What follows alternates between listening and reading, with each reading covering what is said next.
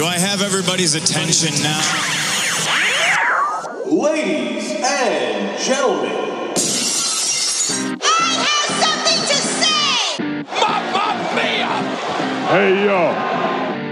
welcome to the biggest draw for the critics, the marks, the casual, and the hardcore. Slam him to hell! Touch slam him to hell! You freak! You monster! Touch slam the son of a bitch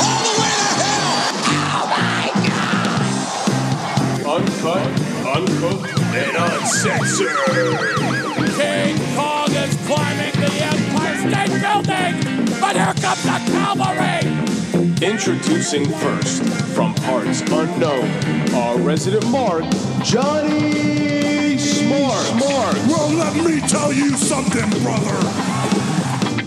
Next, coming down the aisle, the unstoppable force, the immovable object, Doc Haas. Haas. I can't help it that I'm custom made. I can't help it that I look good, smell good, woo, can dance all night long. And here is your host, the baby face of podcasting, JC Bone. You know what? You just made the list. Elizabeth, go right, not going left. Did I ask a question, Macho Man? Question, question. You're listening to the fourth Wall Wrestlecast. Oops, I'm breaking the fourth wall. Wall. And what up, fam? Welcome to the biggest draw for the critics, the marks, the casual, and the hardcore. We are the fourth Wall Wrestlecast. If this is your first time tuning in, we can be found on the Wrestle Addict Radio Network every Saturday and on all major podcast platforms. So be sure to hit that subscribe button so you never miss an episode. I am your host, the babyface of podcasting, J.C. Bones, and introducing the return of the Smart Slayer, the unstoppable force, the immovable object, introducing Doc Haas.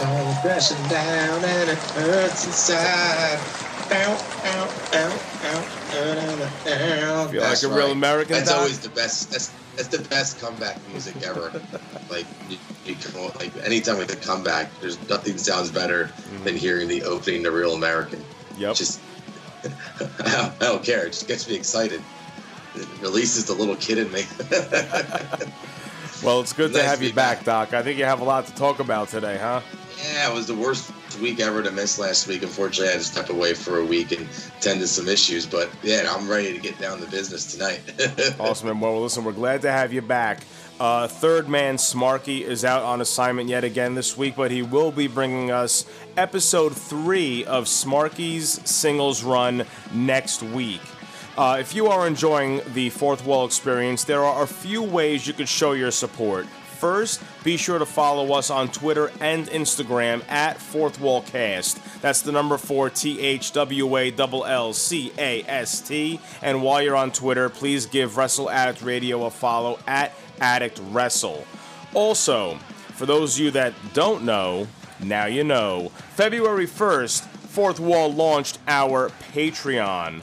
So our Patreon is now live, patreon.com backslash fourth wall wrestlecast. For as low as $1 a month, you can receive exclusive audio and video content, merchandise discount codes, annual rewards, and so much more. You will be able to receive audio content such as Smarky's Singles Run, Kayfabe Classics, Sunday Night Aftermath, hashtag Be Involved, Adventures on the Indies, and so much more. So, on today's episode, Doc and I want to take a quick adventure on the Indies and talk about some more all elite wrestling news. There are some new signings that have been announced. So, Doc, let's take an adventure right after this. Hey, you, yeah, you. Are you looking for something different in 2019? Are you tired of the norm? Well, head on over to Wrestle Addict Radio on iTunes and catch me, J Bone, from Smash This Podcast, bringing you weekly Impact Wrestling reviews. And be sure to check out the rest of the rantwithant.com family there as well.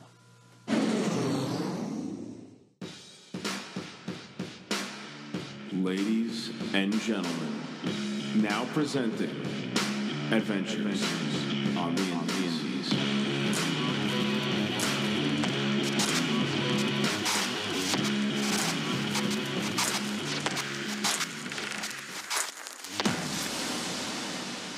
All right, Bones. The big week for AEW, and they're already making uh, making some noise as Jimmy Havoc has signed a contract with AEW. Um, Jimmy Havoc is British. He's done a lot of work with Progress. Um, I believe he's held tag team titles over there. He's held some singles titles. What do you know about him, Bones? I do know that he is the longest reigning champion in one of the promotions he was in. I believe it may have been Defiant Wrestling. I could be wrong. Hopefully, members of the Fourth Wall fam are Jimmy Havoc fans and correct me. Um, but I do know he's a fantastic singles wrestler on the indie scene. A very big name. I never saw him wrestle, but I've heard him a lot. I know he's had stints over in MLW and CZW and TNA.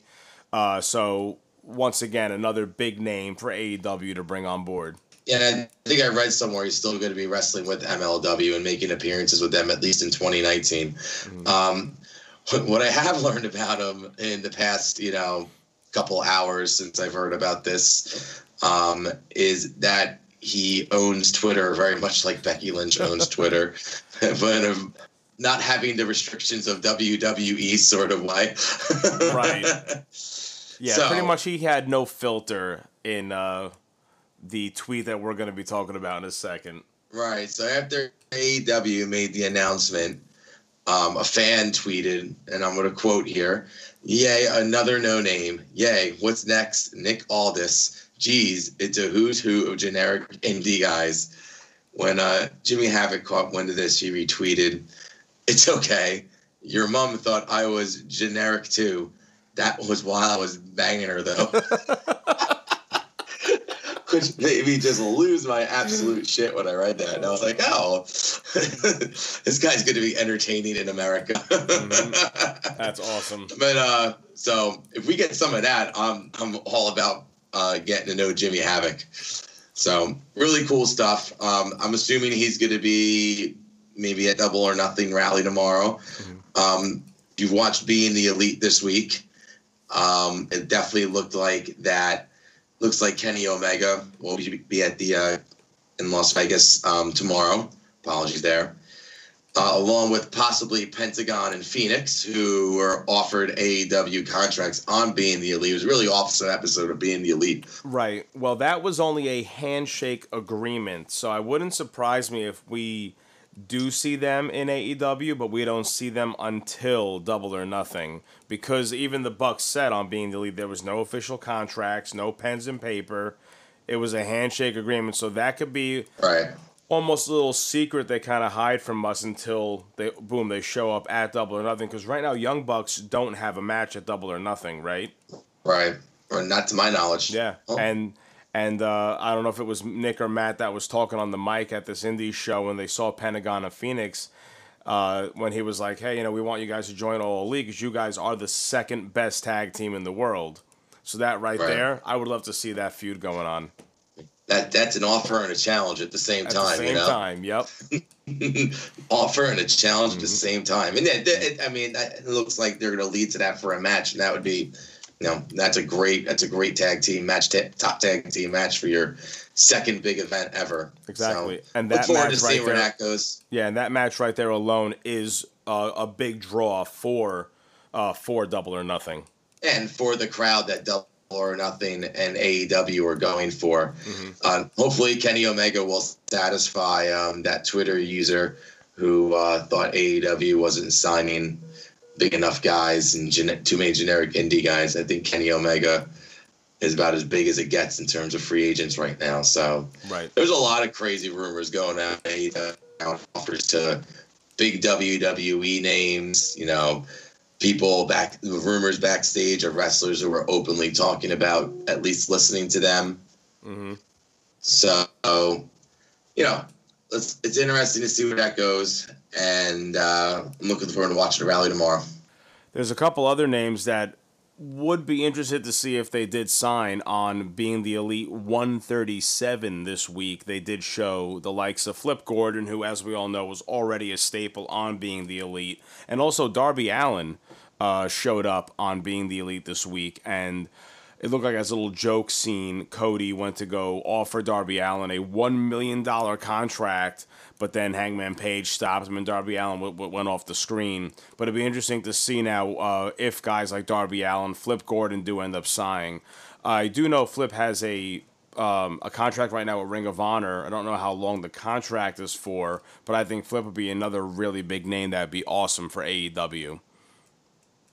Um, yeah, absolutely. And I think that's where he ends up. I think anybody pretty much that was at all in is going to end up in AEW at some point. If you really look at the outside of Rey Mysterio, of course, right? Um, if you look at who was actually on the bill, any of the the big indie names that were on the bill, the major names like Flip Gordon, you know, they're going to end up there at some point when their contracts and maybe they'll be there. Maybe it'll be there on um, tomorrow. Who knows? Maybe his contract's up already. I don't know what the contract status of it is, but mm-hmm. he's going to end up in AEW eventually. You know, I think at this point, BTE is like kind of like the teaser of who's going to be in AEW. Right. You know, they started they started appearing on BTE, and that means oh, it's almost like their own NXT in a way. You know. Yeah. and you know what? And speaking speaking of BTE being the elite, I wonder now if what with Tony Khan's backing uh, to help them build uh, all elite wrestling is being the elite going to uh, be put onto a bigger platform than just YouTube. We're going to be able to have more access to watch Being the Elite on a weekly basis. Um, yeah, maybe it ends up as a TV show or streaming show on whoever like gets the, um, the AEW deal, whether it's WGN or Turner. You know, they could always stream it on their channel. Um, I don't, you know, AEW is not. I don't think they're gonna be able to produce an actual network yet, solely because they don't have enough content for that. And like part of what makes WWE Network great is you have all the content. Like right. you can do throwback whenever you want. You know, so until they get more like original programming and, and you know, just more to actually talk about and more to actually showcase, mm-hmm. you know, there's no sense them having their own network. It makes more sense for them to look at streaming options with whatever TV network they do decide to talk with. And there's rumors that TBS and TNT, Turner Broadcasting, which of course was the home of WCW for years. mm, right. An interesting twist is now a fire here. So I, I think I would think that whatever whoever is going to get that TV deal, it's going to be announced soon, sooner than later. Yeah. Because you know advertising has to start, promo has to start, and, and the first show is what in September, right? Uh, well, the first televised show was supposed to be in September, correct? Yes. Right. Yeah. Televised show. Yes. Yeah. yeah. Not, not or nothing. Tuesday night Dynamite. Tuesday night yeah. Dynamite. Um, I, I don't I don't want to misquote the wrong uh, the wrong dirt sheet, but I did see this week that it looks like TBS and TNT are the two top uh, top stations. Sorry, I couldn't think of the word. Uh, TV yeah. stations that are looking at all elite wrestling right now. Uh, and I think we talked about that when All Elite Wrestling first became an actual, uh, first became a thing, and I think those two would be uh, two great stations for something like All Elite Wrestling to go to because those two stations have not had wrestling on their on them for a while. Uh, d- didn't TNA? Uh, wasn't TNA on TBS or TNT? I don't remember. I never really watched TNA. TNA was on uh, Spike. That was the Spike, biggest network, okay. I believe. TNA was there, and and they were on TNN, I believe, in the beginning when That's TNN was, was, still a thing. Yeah. yeah okay, so it's still the, under Turner uh, Network. TNN will always, for me, remembered be as that other station that you had to watch to watch Raw for a while. Yo, yeah, that's right. yep. yep. the time when USA didn't want Raw for a bit. mm-hmm. I remember that. Yeah. Oh man. Yeah. And uh, some also some other big news. Uh, well, again, it's just kind of uh, going through the dirt sheets and r- rumor and innuendo, but it looks like Chris Jericho really wants to face Brock Lesnar but he wants to face Brock Lesnar on All Elite Wrestling, whether it be an, an AEW show or television or something. Uh, again, don't know the the extent of that and how true that really is, and if there actually are any talks with Brock Lesnar going to AEW, but that's been another rumor innuendo been going around the dirt sheets over the past week or so. Have you heard anything about that too, Doc?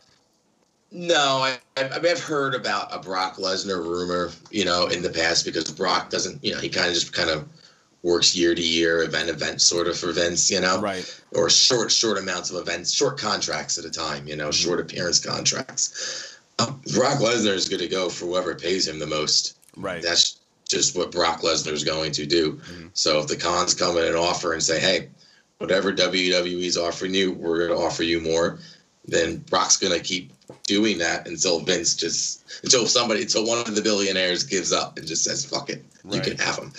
And then hopefully if Brock went to AEW, eventually Shinsuke Nakamura would join him down there and we finally get Brock Shinsuke. Right. Now, one, one thing I do know That's a, is that's that a long standing. That's a long- yeah. resolution. Now, there's how one thing I do- WWE hasn't done that yet blows my mind. Sorry, Doc, I kept talking over you. My bad. I'm sorry, I, I I had a rant. How WWE has never done Nakamura Lesnar yet blows my mind. It's just it's it's there for the taking. Like Well, that's A. why Nakamura has to go over to Raw, but that's another story for another day. But that's Right. going to lead me into what I'm going to. What my next thing I want. I was talking to Smarky about this last week. I did read that Brock Lesnar's contract with WWE isn't up until uh, May because he's contracted to wrestle at WrestleMania and wrestle at the Saudi Arabia uh, event that's they're going to be holding in May. So Brock is going to be at that pay per view as well. So if his contract is up in May and WWE still gives him a 90 day no compete clause, there's no way we're going to see Brock Lesnar at uh, Double or Nothing, which would be the first big show for All Elite Wrestling on May 25th. Right. Right. You know, now that's going to lead me into our next topic, and it's been a topic now for a little for all- going on two weeks. Uh, I'm going to call it the Dean Ambrose story. You know, I was talking to Smarky about this last week. Smarky brought it up. He's like, "Do you think it's a work?" And I was like, "Hell no, no. There's no friggin' way this could be a work." Dino's leaving. Um, even I can tell that he's not as happy uh, as he was prior to his injury with his spot right now on the roster. I don't really think he's a fan of his current character either. I feel like WWE is putting the restraints on him. Again, I, I don't know much about the John Moxley character, but I've heard a lot about him, and I feel like when when the reins when they they they release the reins on John Moxley, he's like the Heath Ledger Joker from Batman. He's like that kind of lunatic, that crazy, and on on WWE they, they kind of hold him back with that, and I think that's where there might be some issues. But now let's. I want to hear what you think, Doc, because John and I spoke about it last week. Do you think this could be a work? Could it be? Yes. Is it? No. that's that's my answer to that question. I mean, of course it could be a work. I just don't think it is. Um, I feel like WWE wouldn't make such an official announcement about it. I think part of it for me, thinks is like they're like a publicly traded company, and he's been a big part of their programming for what since 2012. Like at right? least at So least the last six or seven years. yeah, right. Yeah, I think the Shield debuted in 2012, if, I'm, if I'm not mistaken, right? Yep. Or 2011, it was some, 20, whatever the 2011, Shield. It's been a 2012. Yeah. It's 2011. It was 2011, I think. Yeah. So you know, the Shield debuted then, and uh, whenever they did, it's been a long time for. And I'm rambling a bit here, and I apologize. I don't think you do that as a business, but you know, WWE's done stranger things. Right. I mean, he has he did lose the EC3 this week. You know. In- Right. So, yeah, the- the- the awkward- booking that happened- Raw segment. Yeah, the booking that went on this week with him and EC3 was interesting. Uh, I like it. I like the EC3 Dean Ambrose potential feud. That's a great way to get EC3 in there. Um, I don't know, man. I I have a lot of thoughts on it. I will say though, I will put one one potential rumor to rest. I don't see Dean going to All Elite Wrestling. There's no way we're going to see John Moxley show up at Double or Nothing to face Kenny Omega for the All Elite Wrestling Championship because Dean's um, Dean's contract is up April 31st. So once again, going back to what I was saying about Brock, you have that 90 day no compete clause. You're not going to see him on, in any other promotion for a few months. I think, and also if Dean leaves, you still have Renee who's working for WWE. I don't know what her contract situation is, but there's no way that she's going to stick around WWE if Dean's going to leave. It's almost like a CM Punk AJ Lee situation.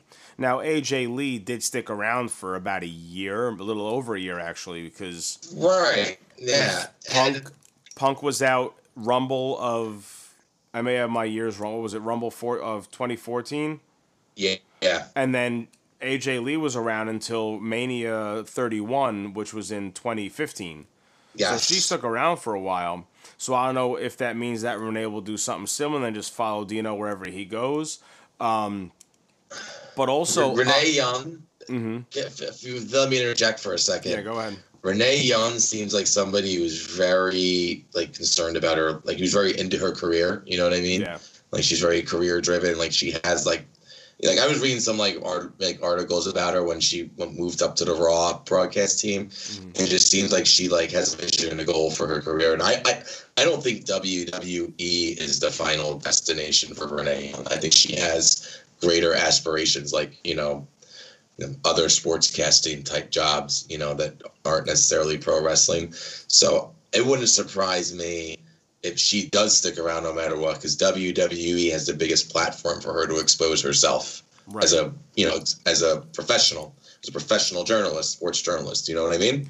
Yeah, but you So- know, I I could see Renee having a home in WWE for a while because right now you have a three th- three man booth on Raw. You got Renee, you got Corey Graves, you got Michael Cole. Michael Cole has been around forever. I don't. Uh, this is no rumor or innuendo. I don't read this anywhere. I don't think Michael Cole's going to be with WWE that much longer. I think once he retires, they're going to go back down to a two man booth and they're going to have Renee and Corey Graves be the voice of Monday Night Raw. And I can see that happening. Right, but I think after and when that's done, I think even if Renee Young gets to that point, which is very possible, she could still move on from WWE when she's done with that, you know, or she could do that for not as long as Michael Cole did it. You know, Michael Right. Cole's been with the company since what ninety mm-hmm. You know, he's he's been with WWE for a long time. You know, so that doesn't mean that every commentator is going to do that. I just got that vibe from a, a couple articles I read about her when she was really in the news after she got, you know, promoted to the Raw broadcast team. So I don't think they're. I think they're. I mean, usually, I, I find that people I've met that are like that, they they keep their career, you know, on track no matter what. Right. If that means you got to work for your husband's ex-employer, then you got to work for your husband's ex-employer. And I think that's the wrestling industry in general. Well, here's another thought that I had, and I want to I want to I want to pose a question to you, Doc. Who would you say is the the most popular faction to come out of WWE over the past six or seven years? Oh, it's it's got to be the Shield. The Shield.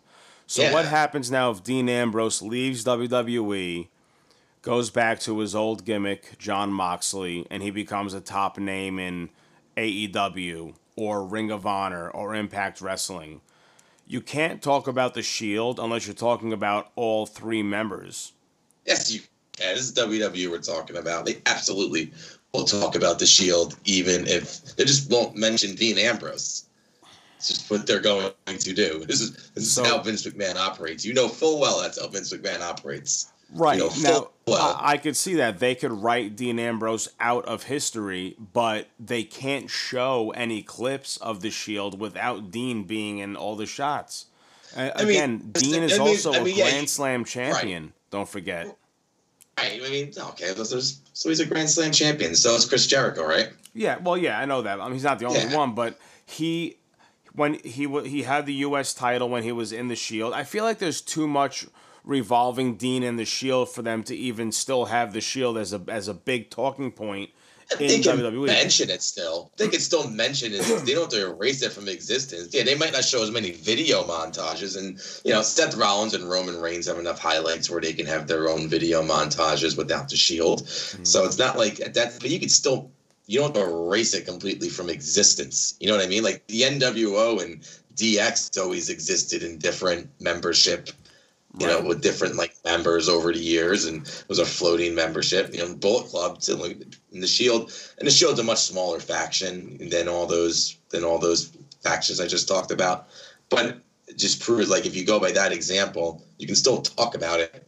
You just you know you pick different videos. You just you keep Dean out of it. Right.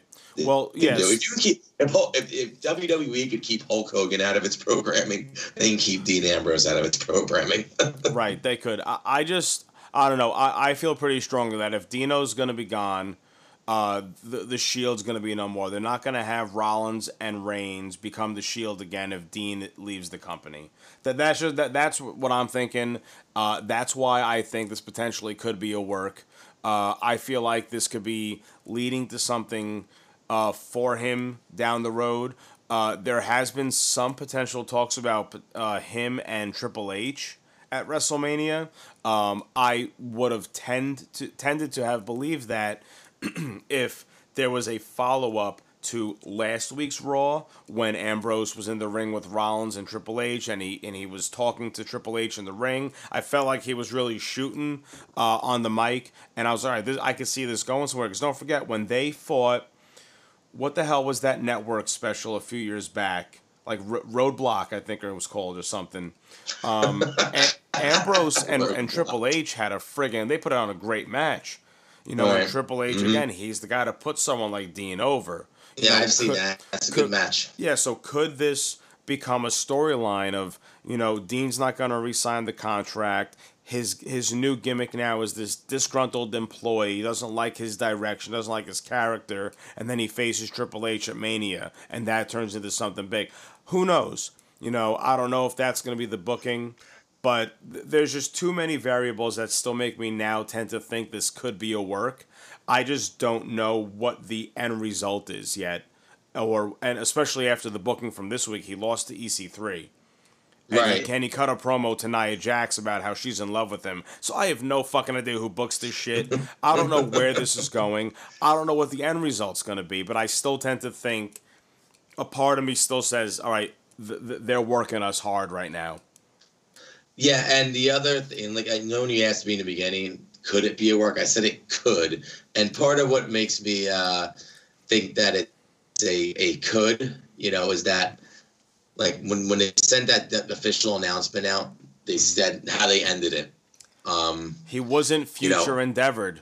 yeah, he was like, we hope to see him in WWE again. Now, this also could be WWE, you know, the whole shaking it up thing. They're, they're getting rid of the future endeavor term. It's old and overused and corny at this point, which I'd be okay with because I think you need to move on from catchphrases. After, you know, you have to refresh them to keep them interesting. So there's that in my head, but you never know. And, you know, that, that, at least it triggered something for me.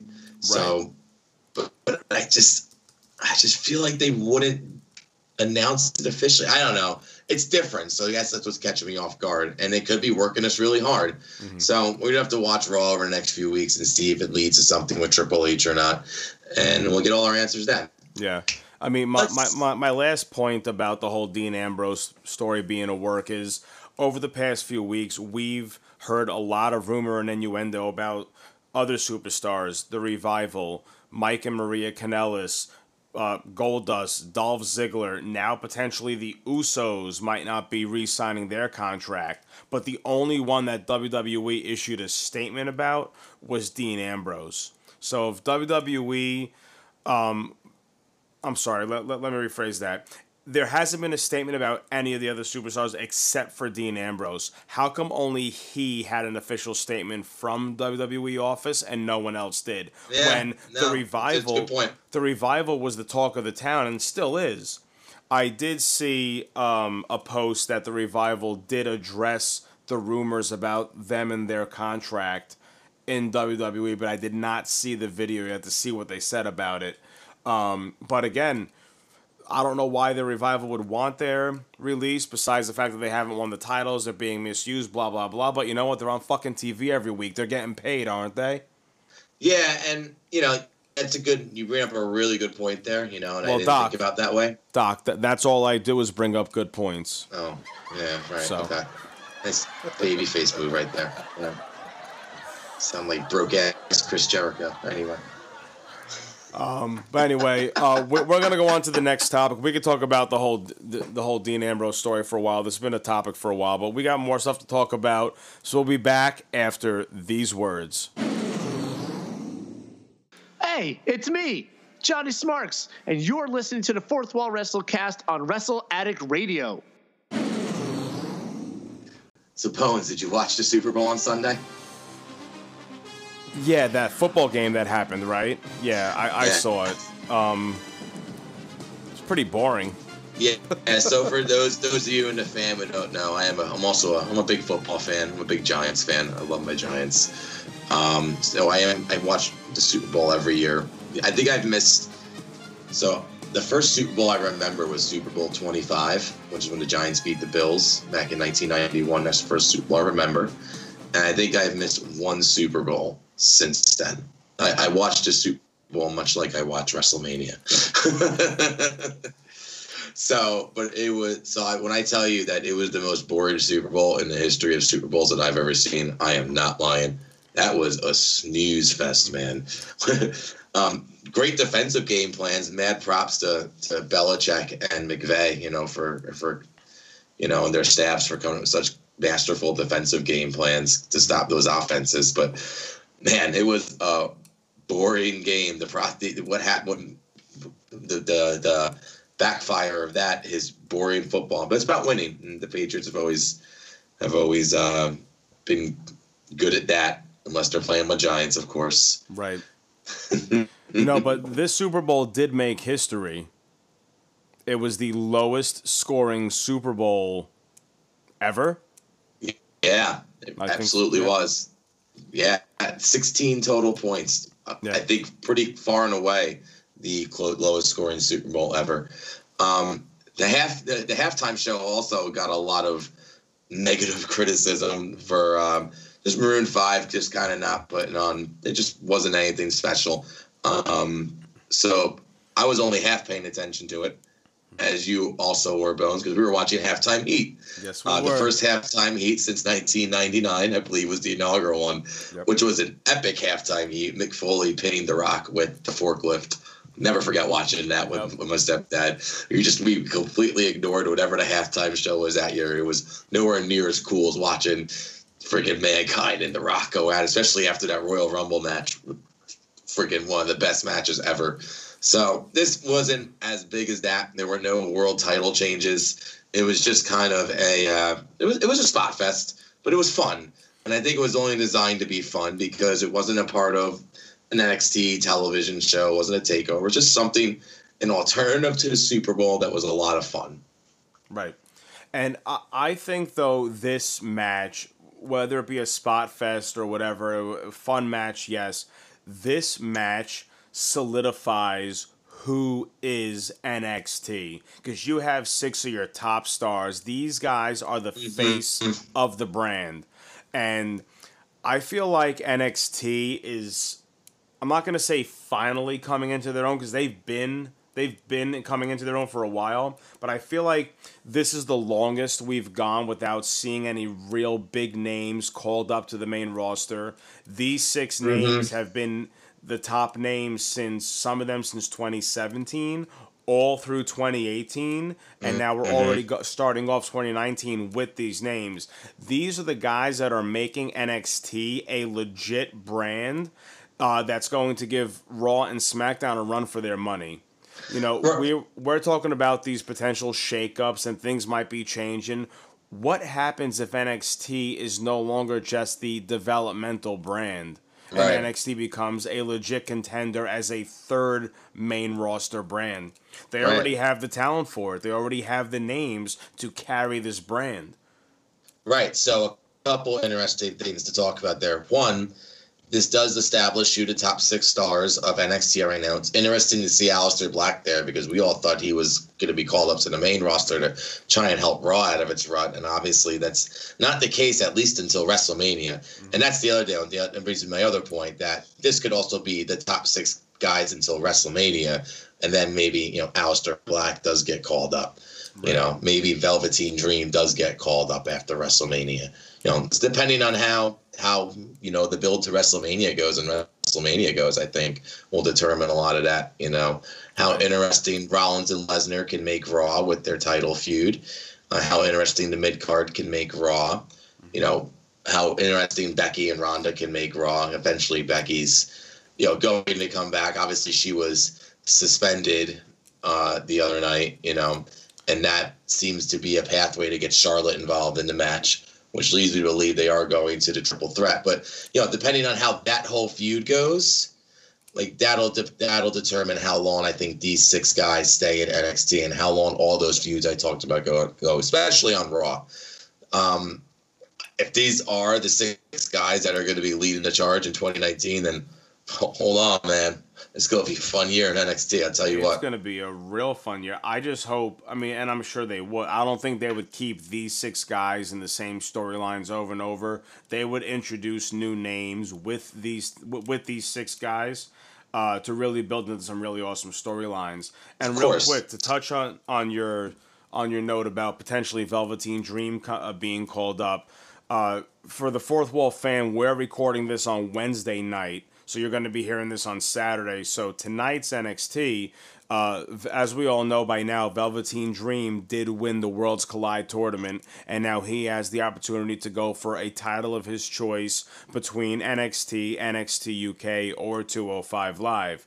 And tonight on NXT, he confronted Johnny Gargano for the North American uh, Championship. Right, right, right, right. So, I do remember reading that. Yeah, so we yes. don't know where this is going to go, how if he's going to win the title, how long he's going to hold the title. I do know there have been tapings. Uh, I may or may not have read the spoilers, but this is a spoiler-free zone, so I'm going to keep you all sitting at the edge of your seats to sit back and watch NXT every week. But with that being said, I still tend to think that we're going to see these six for a while. I mean, maybe some of them get called up later in the year, like maybe around maybe after SummerSlam, but we're gonna see these six guys really carry NXT and help to mold other guys like Keith Lee or Matt Riddle to start taking their place as the faces of NXT.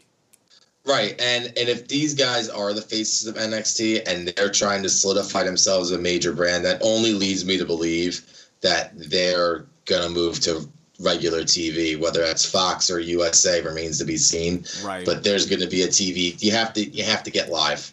Like yeah. if you want, you have to get live. Well, there can't that, be spoilers because I there can't be spoilers. Like, I mm-hmm. think I I'm like you. I think I read a spoiler, but I'm not quite sure because I try not to read spoilers. I, the element of surprise is part of what allures me to pro wrestling. Right. You know, for the most part. So I just try to avoid it. Plus, I don't want to spoil anything for for for the fam. You know and you know, it's not just for selfish reasons. Mm-hmm. So, but if they're going to solidify themselves as a major brand, they need to get on TV. And I can totally see NXT, like a company like Fox being interested in NXT. I mean, shit, if they like all the UFC stuff they freaking broadcast, and you're telling me that stuff's going to draw more ratings than NXT? I just don't believe it. Yeah. Some of it, some of it, some of the UFC stuff. Yeah. Well, back when all the talks about SmackDown going to Fox were, were coming around, there was also talks about Fox wanting NXT as well. Uh, there was no official statement about Fox getting NXT, but I do know that has been in the talks, and there's a very good chance uh, we would see it because you know Triple H would be stupid to not to not put NXT on a bigger platform right. like fucking Fox Television. Especially once, uh, could you imagine if they put NXT live on Tuesday nights? Oh, to on go Fox head to head with Tuesday night dynamite. Oh, oh, my god, you have the fucking Tuesday night wars, man. Oh my! And actually, god. speaking on that note, going back to we were talking about all the wrestling, and tomorrow night being Thursday. So if you're listening to this Saturday, it already happened. It's the Double or Nothing ticket party, and they are going to be announcing uh, some of their talks with TV stations, and I think they're going to announce officially where they're going to be, uh, what station they'll be on tomorrow night at the ticket party. Dude, just just think, Thursday night at just, the ticket just, party. I want you to close your eyes right now and think about it, okay? Mm-hmm. It's Tuesday night. You come home, your DVR is filled with Tuesday Night Dynamite and NXT, what are you watching first? 205 live. Oh, fuck off.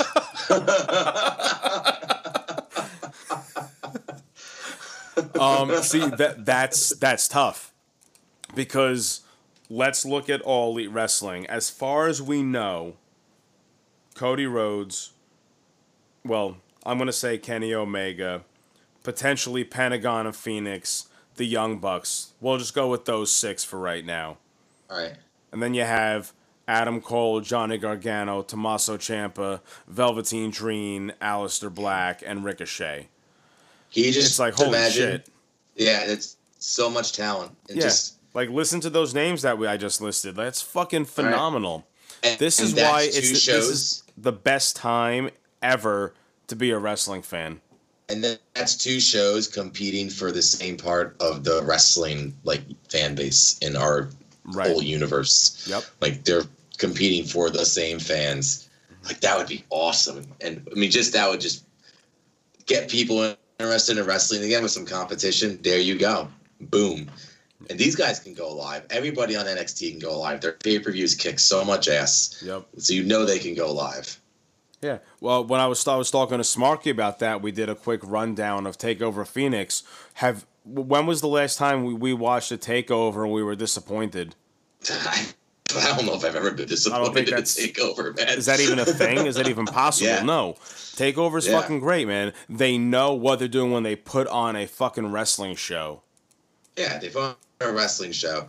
I, I, then I I love the I love the, the the lower production. You know, just the, mm-hmm. the not as crazy lighted production.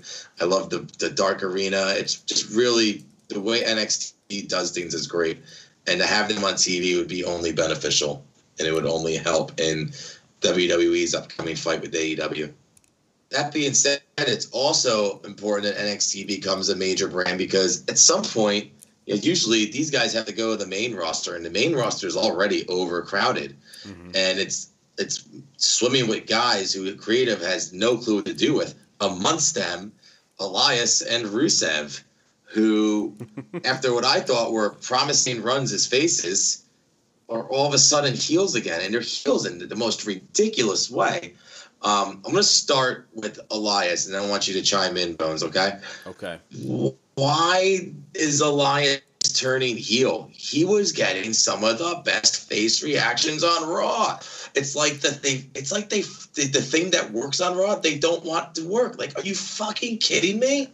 Like, what are they thinking here, man? There's no overfaces on Raw, and so you take the guy who's making it work, and you fucking turn him heel because you bring Jeff Jarrett back. And when the fuck did Jeff Jarrett become a face? Jeff Jarrett has never been a fucking face. He became a What face when he got inducted into the Hall of Fame. That's all. Get the fuck out of here. You don't automatically become a face because you break kayfabe for a night. Fuck you. No way. Bullshit. Bullshit. Jeff Jarrett is a fucking heel. He's one of the best fucking heels ever. He's. I don't want to see Elias turning heel on one of the greatest heels ever. It just doesn't make any sense, dude. You do you not agree with me? And it's also the up and down for Elias is bullshit. He's gonna get frustrated and he's gonna look at AEW and be, hmm, maybe they can get me straight. Maybe they understand what I'm going for. Maybe they see that I'm getting a huge pop and I should be pushed to the top of the fucking card. Or at least to a fucking mid card title for fuck's sake. Wh- When he first came to the main roster, he would have been a great heel, but then the, the fans started to really take to him. And when he started getting those pops, they really should have taken that and ran with it. Uh, Elias is the guy. All right, let me back up. Some superstars don't need a title. Someone like Elias right now, he needs something, and he, I think a title is what's going to help him. I think Elias is much better as a babyface, unless he is partnered up with a heel Kevin Owens. Because when they were together as heels, that was fucking awesome. It's unfortunate Yeah, but it was that that but, but people started laughing at it. People started enjoying it too much because that's the type of character Owen and Elias is. They just know how to entertain people. At the end of the day, we just what do we want to be? We want to be entertained. Right. Whether it's guys doing bad things or guys doing good things, guys talking shit or guys being peppy or girls or girls. we just want to be entertained. And Elias was entertaining. And you're right, they fucked it up. They really fucked it up. Why can't Elias maybe usher EC3 in, have a short feud at EC3, have them have a number one contenders match for the Intercontinental title? Um, you know, there's no problem with EC3 losing that match to Elias, and then Elias goes and beats Lashley.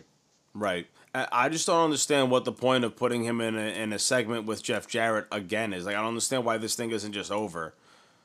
You know, I don't understand if Jeff Jarrett. I, Jeff Jarrett's back because he's working backstage now. He he's working in the office, which is awesome that he's back with WWE.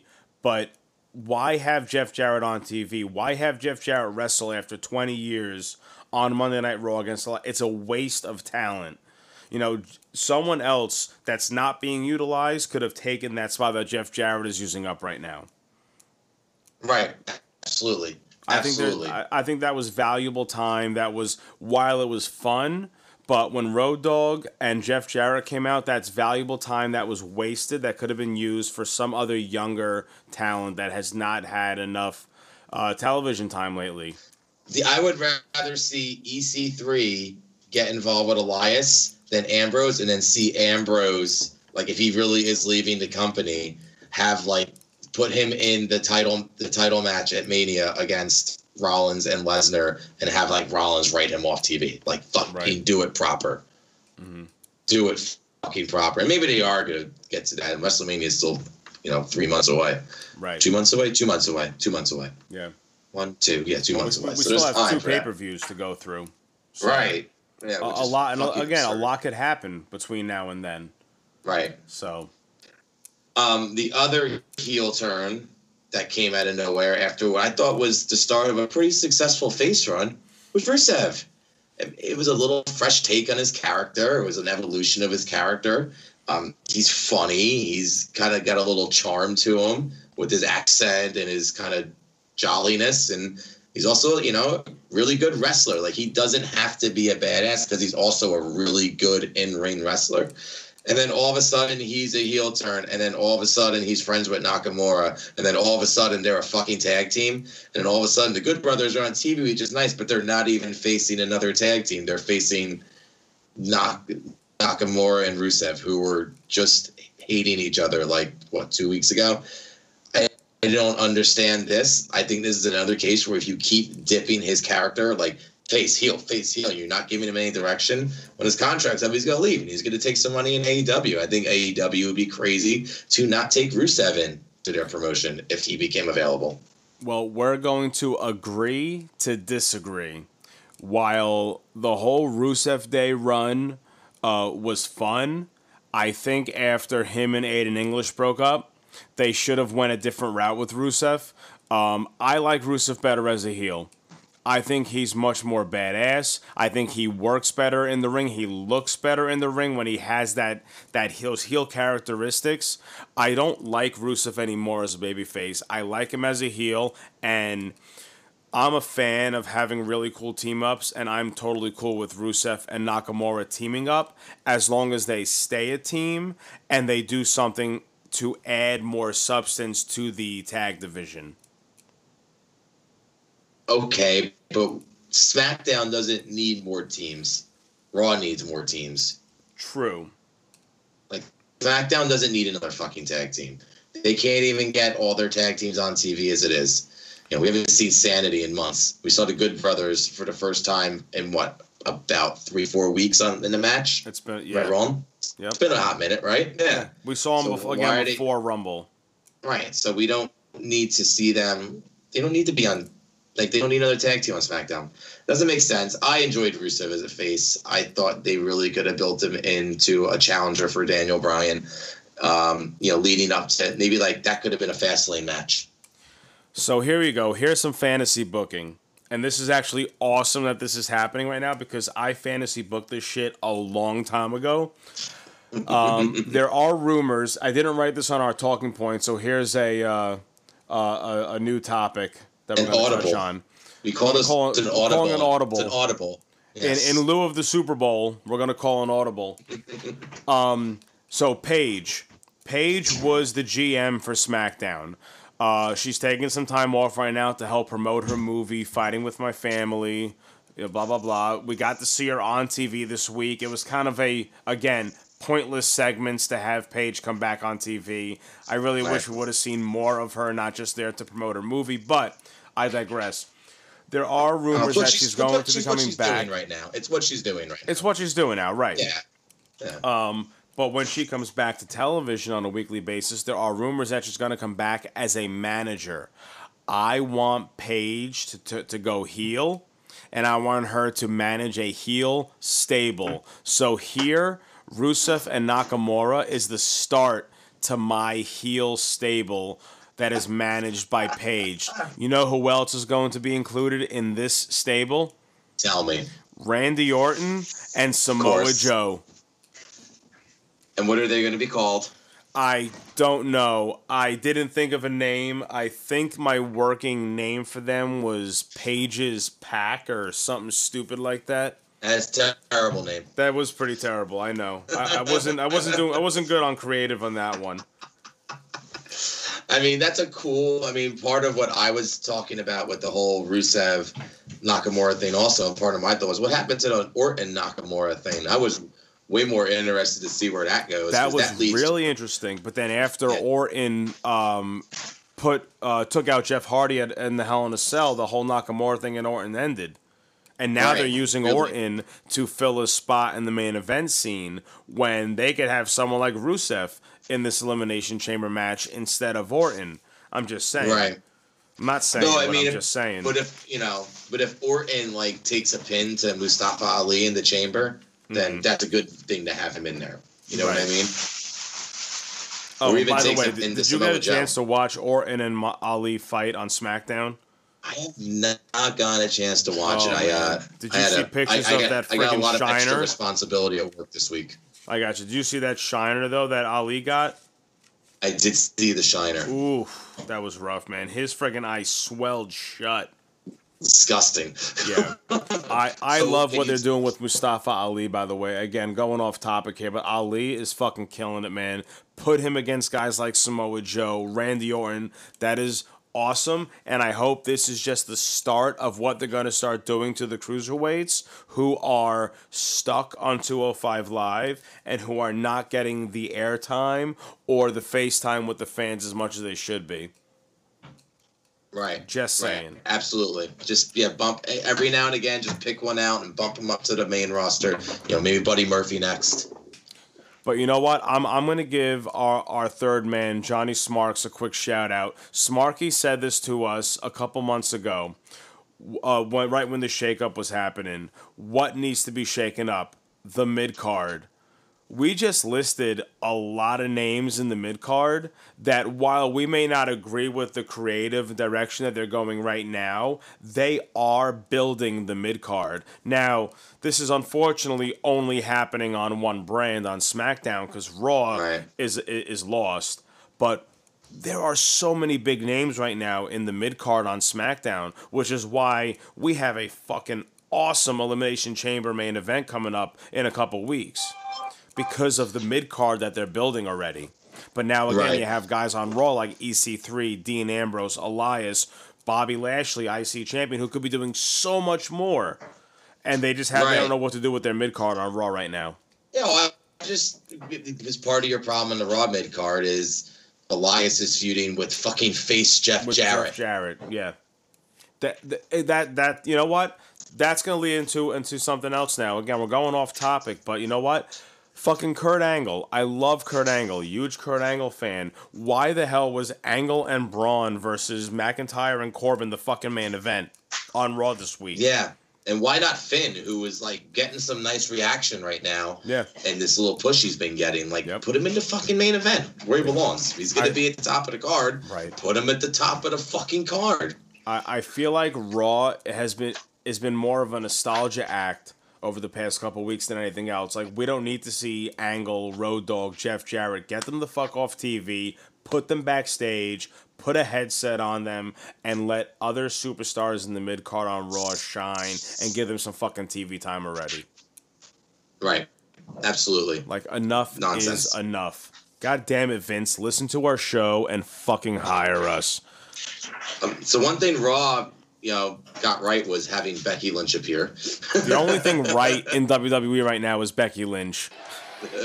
She's she is. I mean, how stone cold was Becky this week? Dude, right? That's all I kept thinking about, man. It was like the Stone Cold McMahon segments back from the Attitude Era. I love it. I fucking Dude. love it. And the fact that she opened up both shows this week, that means they have a lot of trust in Becky Lynch. It was she came in from the crowd, walked into the ring, fucking bitched out Charlotte, mm-hmm. and then slapped Triple H in the fucking face, stared at him for 15 seconds and smiled at him. I it, That that that stare down it gave was- me goosebumps. Stare bro. down was epic, and like I actually sat there. I'm like, yo, is Triple H gonna like pedigree her right now? Yo, and how how badass was that when when he asked Triple H how Steph was and if Steph was medically cleared? It's fucking priceless, dude. She is the, Uh. one of the best things happening right now on WWE television because all in all, the best thing happening on WWE television right now is women's wrestling. Right. Why why does Becky get to not have a leash and like, you know, Ambrose does have to have a leash? Why does Lam- Ambrose have to beat a lunatic fringe? Why can't he just beat a lunatic? You know, Becky gets to be the man. Like I don't it's just very inconsistent WWE. Would you it's just very in, it's inconsistent very booking. inconsistent. You don't know what kind of show you're getting. You don't Right. know what to tune in for. But that's why we tune in each and every week to watch it. Yeah, but I mean, it's not must see TV. Like WWE's just lucky I'm not into other TV shows. Like I don't watch TV unless it's sports. I watch sports, WWE, and music videos. And at night, at night I fall asleep to Bob Ross because Bob Ross is a G. Uh, but you know, speaking of the women's wrestling, I, I do want to touch on Asuka real quick. So Asuka had a great win against Becky Lynch at Royal Rumble. But why haven't we seen her on television since the Royal Rumble? She's the SmackDown Women's Champion. Uh, I don't know if she ha- she's gonna have a match at Elimination Chamber. I feel like they're putting a lot of their time into the Ronda, Becky, Charlotte feud and the women's tag division, which is again, I want them to focus on the tag division because they're going to be um, introducing the titles in a few weeks. But what about Asuka? Asuka was on this uprise at TLC, and then she defeated Becky fair and square, made Becky fucking tap out, and she's not on TV. They better not be dropping the ball on Asuka again. It's, the problem is, who is she? We talked about this, you know, after the Royal Rumble on Aftermath. Like, what does Asuka do next? Who does she face? Like, I can't think of a formidable, like, heel to challenge her right now. Right, and SmackDown. unfortunately, unfortunately, this is why SmackDown really needs a shakeup in the women's division because right now there's nobody left. Now let's talk about the women's tag division real quick. So on Raw, you have um, six, seven, eight. I want to say, let's say around ten women superstars on Raw. You know, because don't forget you have Natty, you got Dana Brooke, Alicia Fox, Nikki Cross, Mhm. Ronda Rousey, blah blah blah. On SmackDown, the six women you have, you got Mandy and Sonya. you got Naomi and Carmella, now known as the Fabulous Glow. You have uh, the Iconics, Peyton and Billie Kay. You have Charlotte, you have Becky, who are already tied up in another feud, and then you have Asuka. That that's six women superstars. Um, you do have Lacey Evans, who isn't on a certain brand yet, but I really hope SmackDown's where she ends up. SmackDown Right. needs more female wrestlers, more female superstars, because right now Asuka has nobody to fight because the other six women superstars are already going to be in the Elimination Chamber match for the women's tag titles. And if you ask me, like, Lacey Evans and Nikki Cross should have both come to SmackDown. Yeah, I don't understand Yeah. why. Well, I think right now they're still going back and forth between brands until it's solidified where these NXT call-ups are going to end up. And if that's Um, the case, then then why not get Nikki Cross involved in a feud with Asuka? Right. You know what? Why not have a friendly feud between Naomi and Asuka for the title at Elimination Chamber, just so, uh, just so Asuka has something, and bring Nikki or Lacey over to SmackDown and put them in this in this tag team match. You know, or why don't you have Go ahead. You could have you could have Lacey Evans like have a uh, even if it's the pre-show match in Elimination Chamber, like have Oh, her that- head no, match no, no, no, Asuka. no, no, no, no. You know how many people that would piss off if you had Asuka defend the women's fucking championship on the fucking kickoff show? No, no, no, no. That would be a bad move right there. If you were on my creative staff, I'd fire you right now, Doc. Then what do you do with her? Because she doesn't. You, you know why I said that? Because she doesn't have an option for a main event caliber feud right now. And that's unfortunate. You know, unless they really So- shook things up and took some superstars from Raw and put them over on SmackDown, you know, it's unfortunate that Ember Moon is now injured. She's going to be out for a little while. She has to go for surgery, dude. I believe it was her Right. elbow she injured. Right. Um, and that that sucks because she would have been the perfect person to show up. You know, that would have been great. Asuka could have come out, cut a promo in Japanese. They could, she could have had a translator saying that nobody's ready for Asuka. Everyone wants to go for the tag titles. No one wants to face her. And then boom, out comes Ember Moon. The fucking pop Ember Moon would get would have been phenomenal, dude. That would have been Right. perfect booking right there. Right. Maybe that's what they were gonna do. But yeah, who knows? But now we'll never know because now, you know, unfortunately, the locker room is plagued with injury and it's always on the road to WrestleMania. Right. So here's the thing: either Asuka ends up on the pre-show in a title match, or she just doesn't have any pay-per-view. She doesn't get on Elimination Chamber. Right. And, And she she, wrestles. And she wrestles. And she wrestles non-title matches on SmackDown. Right. And, and again, she doesn't have to be on Elimination Chamber, but she Oh. has to be on TV.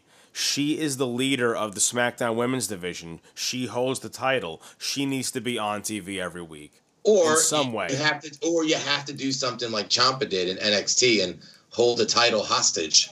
You, you know, Or become a heel. G- give her Heel turn. backstage vignettes like they do with Ciampa. They always have Ciampa.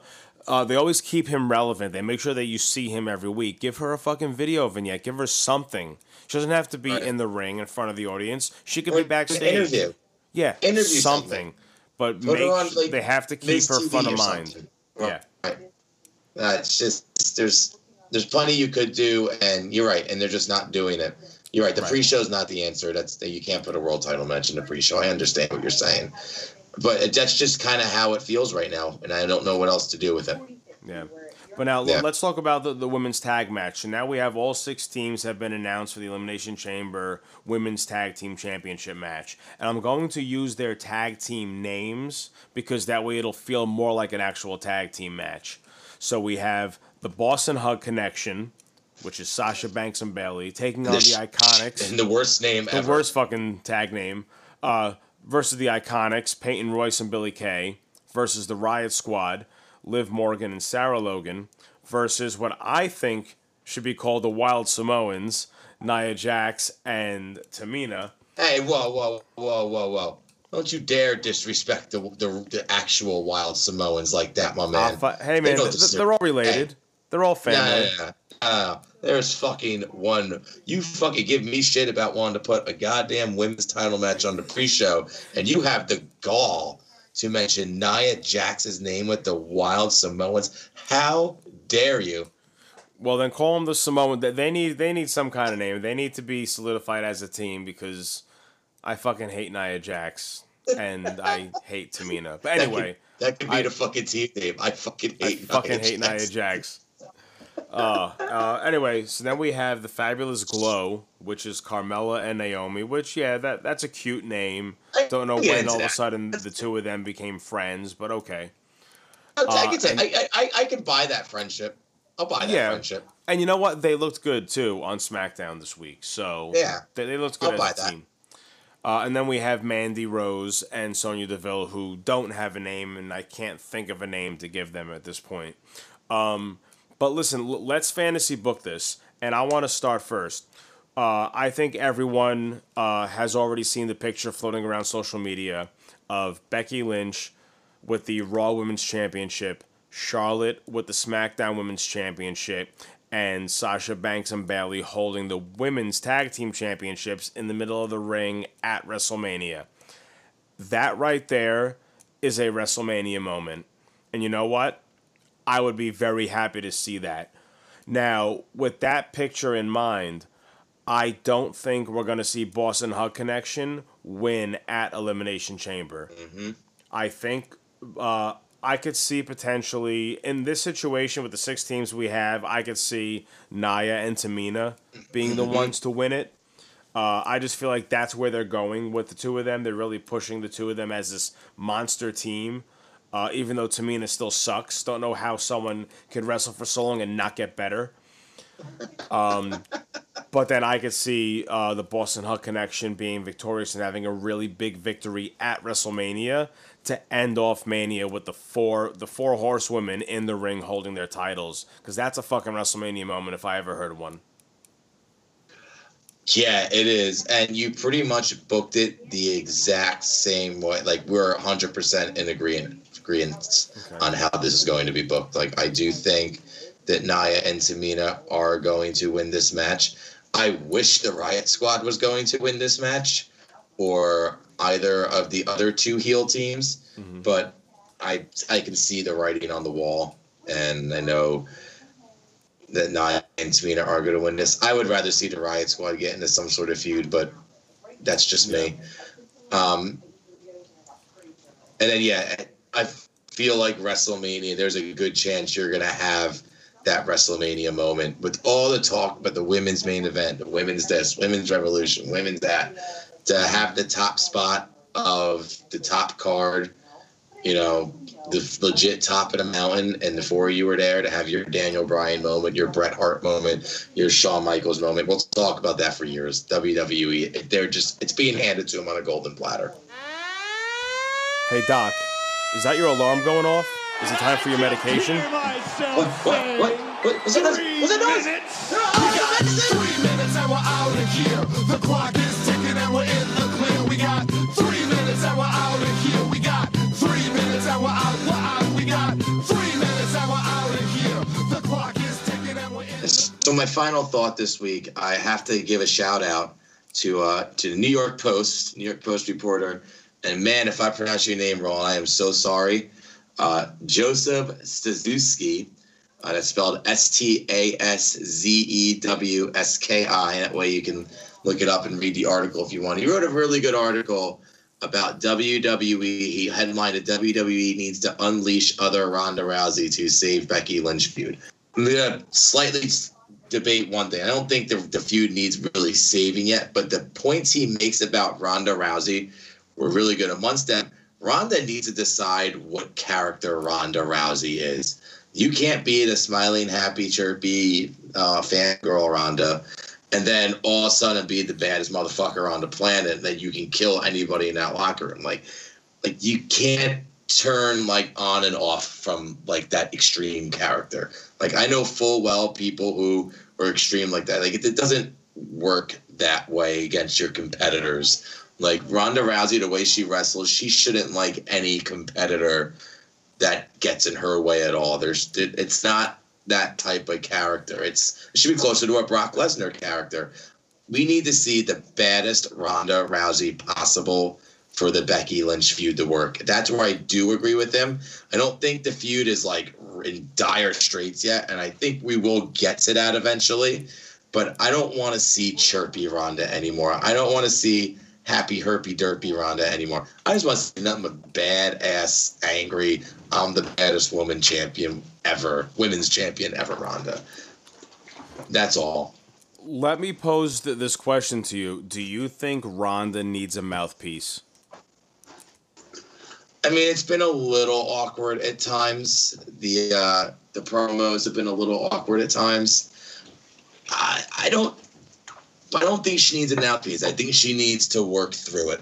So I think she can work through it because there's also times where she's just spot on. So it's just inconsistencies, and I think getting a mouthpiece won't help her fix her inconsistencies. I think she just needs to do it. Right. You know, here's a woman, she hasn't been a professional wrestler before. This is the new part. The fighting's not new. You know, the the the, the physical interaction in the ring isn't new. The cutting promos is new. You know, that's Yeah. she doesn't she didn't have to do that shit in UFC. Not like she does in WWE. So I think having a mouthpiece might just hinder her progress. I think she needs a coach. And from the rumors I've read, Paul Heyman does work with her you know, on her promos and and like helping her get over. And she has gotten better since the beginning, but you can still see the awkwardness at times. Like she's not really sure how to react to the Becky chance. Like you could tell, like, whoa, what the fuck? Like, why am I'm why am I not the most over? You can tell it's kind of confusing to her. So she needs to go out there and just kind of be badass and and not let that get to her. Just be the baddest fighter in this company. You know, Right. Shayna does it really well. I think Ronda needs to borrow a little bit from Shayna there. I, I agree. I think Shayna has gotten very good on the mic. Ronda's still very iffy though, and she needs to know that she's not always going to be cheered because I feel like she couldn't take it when she was the one being booed. Right. I don't think she expected it, so she didn't know what to do. That's the rookie in her, you know, straight up. She hasn't even been in the promotion for a year yet. That's the rookie in her. Yeah. Well, Doc, can you give our fourth wall fam uh, that uh, the author's name again of this article and where they could find it? Yeah, the author's name is Joseph, once again, Staszewski, S T A S Z E W S K I. Um, he's in New York, he works for the New York Post. Uh, I, I'm a big fan of the New York Post sports section. So every now and again, they you get a good wrestling. I, I found a couple of good wrestling articles, you know, have come across my news feed, and this was this was a good one. So definitely inspired me for my final thought today. So thanks a lot, Joseph. Right on. Well, you know who I'm a real big fan of? Who's that, brother? Rey Mysterio and Andrade. I almost said Cien Almas, but the Rey Mysterio and Andrade feud. Um, you, you're a, more of a historian than I am. When was the last time we saw a feud that went on for months and that we never got tired of it and we just enjoyed watching the entire progression of this feud? Uh, does Becky and Charlotte count? Uh, no, I would say b- bef- before this era. Like, let's think feud Attitude Era. went on for months in the Attitude Era. Jericho Benoit went on for a while, didn't it? That's actually what I was thinking of too. Yes, because they Yeah. did go on for a while. I think of that because I just watched the ladder match from the Royal Rumble and was it 2002 or no 2001? It was 2001. It was a 2001 Rumble, which is probably the best Rumble ever, by the way. And uh, that ladder match was just killer. But I think that feud went on for a while. Um, A- AJ Styles and Chris Jericho when Jer- when Styles first came to WWE, that kind of went on for about a half a year. Yeah, uh, that one did too. Yes, I didn't think about that one. But w- what I'm getting at here is like I just love the whole Rey Mysterio Andrade feud. Uh, th- that that chant "Fight Forever" really means a lot when it comes to these two. Uh, I think this is all going to blow up into something really big at WrestleMania between these two. These two don't have to have a title involved for these two to put on a fucking clinic in the ring, and it's going to be an entertaining match from start to finish. Again, I've said it before when they when they have their spots. Um, th- their spots don't take over the storytelling in the match. Uh, it's done very tastefully, and they're both fucking phenomenal uh, athletes. Mysterio, he's still got it, and this is a way for to really help put Andrade over, and which we'll see Andrade in the title picture. I think soon after WrestleMania. So I love what they're doing with Rey and Andrade, and I wish they would do things like this with other superstars in the mid card, like we talked about earlier on Raw between guys like Elias and Ambrose. But we can go back and talk about this all night, Doc. I gonna slightly disagree with you. I think this is a perfect chance. I think slightly because I agree with all your end game and everything and how we get there to a WrestleMania match. But I think you do put the United States title on Andrade and have Rey challenge him for the title at WrestleMania. Or the other way, you could put it on Rey too. Well, I say Andrade just because R Truth's champion. It makes more sense for Andrade to beat R Truth. You, you know what's bad when I when this whole time we're talking about the midcard, I totally forgot that R Truth was the U.S. champ. I wasn't even thinking about the U.S. title because none of the guys we talked about have it. Well, it's going to be easy to get that title off of R Truth. You know, I mean, Yeah. I love R Truth, but it's obviously, I, I, I he's, in my opinion, he's definitely a transitional champion. And I feel like he could be a transition to Andrade. Andrade deserves it. I mean, he's been outstanding. I'd rather see him bef- like than Mustafa Ali become United States champion. Right. Yeah. No offense to. Mustafa, who's been great. You know, and then you can have Rey and Andrade feud over, you know, the United States title. You could have Andrade call out Rey for not really being from Mexico. You know, you're actually from America. You're from San Diego. You're not real. There's a whole many different ways you can write this and have the United States title as like a side piece and, you know, make it kind of like a U.S. versus Mexico type of feud, which kind of ties into, to, you know, it's it's it's something WWE's done with Canada before, so why not with Mexico? Right, but also don't forget Rey Mysterio is not a Grand Slam champ, and the only title he has not held is the U.S. title. So there's that other Right. story you have going to, to go along with that as well. Right, absolutely, absolutely. All right, well, Doc, we had a great night tonight. Wow, so good to have you back, my brother. Yeah, man, it was a freaking. I needed to talk some wrestling, man. It's believe you me. I needed to talk wrestling. I do me a needed to favor. get back with the fam and all that good stuff. Yeah, do me a favor. Don't ever leave me alone with, with Smarky anymore, please. I know you need you, you need to know how to properly slay the smark. Yeah. and uh, you'll learn one day. You'll be able to, to shut his uh, smarky ass up. You know, I've also I've also been slaying the smart for about twenty years. So I got to take some pointers from you for next time. All right, fam. Well, that's all the time we have for today. So if this is your first time tuning in, I am your host, JC Bonez, and you can find me on Twitter at JC Bonez. That is J C B O N E Z. And I am Doc Haas, and you can find me on Twitter at D R H A S E, the number four W C. And be sure to check out our third man, Johnny Smarks, on Twitter at Johnny Smarks a lot. And that makes us the Fourth Wall WrestleCast. Please follow us on Twitter and Instagram at Fourth Wall Cast. Please be sure to give Wrestle Addict Radio a follow on Twitter as well at Addict Wrestle. And as I mentioned earlier, our Patreon is now live, so please go to patreon.com backslash Fourth Wall WrestleCast, and for as low as $1 a month, you will receive early access to our weekly shows. You will get merchandise discounts, annual rewards, and so much more. And for as low as $3 a month, you'll be able to get exclusive shows such as Sunday Night Aftermath, hashtag Be Involved, Adventures on the Indies, and Doc's new show, Kayfabe Classics. Doc, tell them all about it. Hey, hey, fam! I got the show. It's called Kayfabe Classics. You're gonna get it once a month. It's gonna coincide with whatever pay-per-view is coming up. This month coming up is the Elimination Chamber. So make sure you're listening to the Fourth Wall OG podcast next week, where I tell you which Elimination Chamber I'll be reviewing on this month's Kayfabe Classics. Kayfabe Classics, of course, is available for three dollars a month when you donate to our Patreon page. So if you guys have enjoyed the Fourth Wall experience, please tell all your friends to like, share, and subscribe and join our Patreon and help this thing grow and grow and continue to be the biggest draw for the critics, the marks, the casual, and the hardcore. Once again, we are the Fourth Wall WrestleCast. Goodbye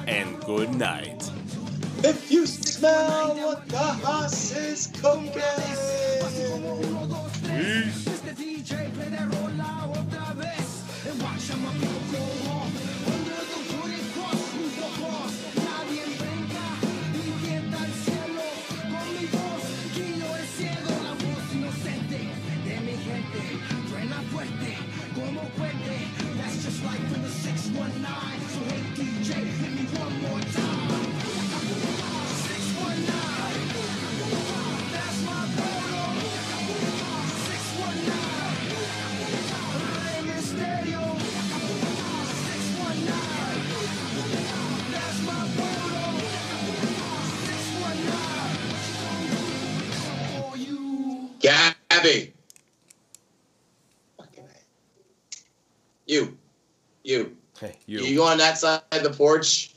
I'm getting yelled at. You're bleeding. I'm getting yelled at. Did you get all that? Yep, I did. Behind the scenes with Doc. You listen. You don't get very many looks into my home life, so there you go. Enjoy that, fam. Because I don't. Awesome.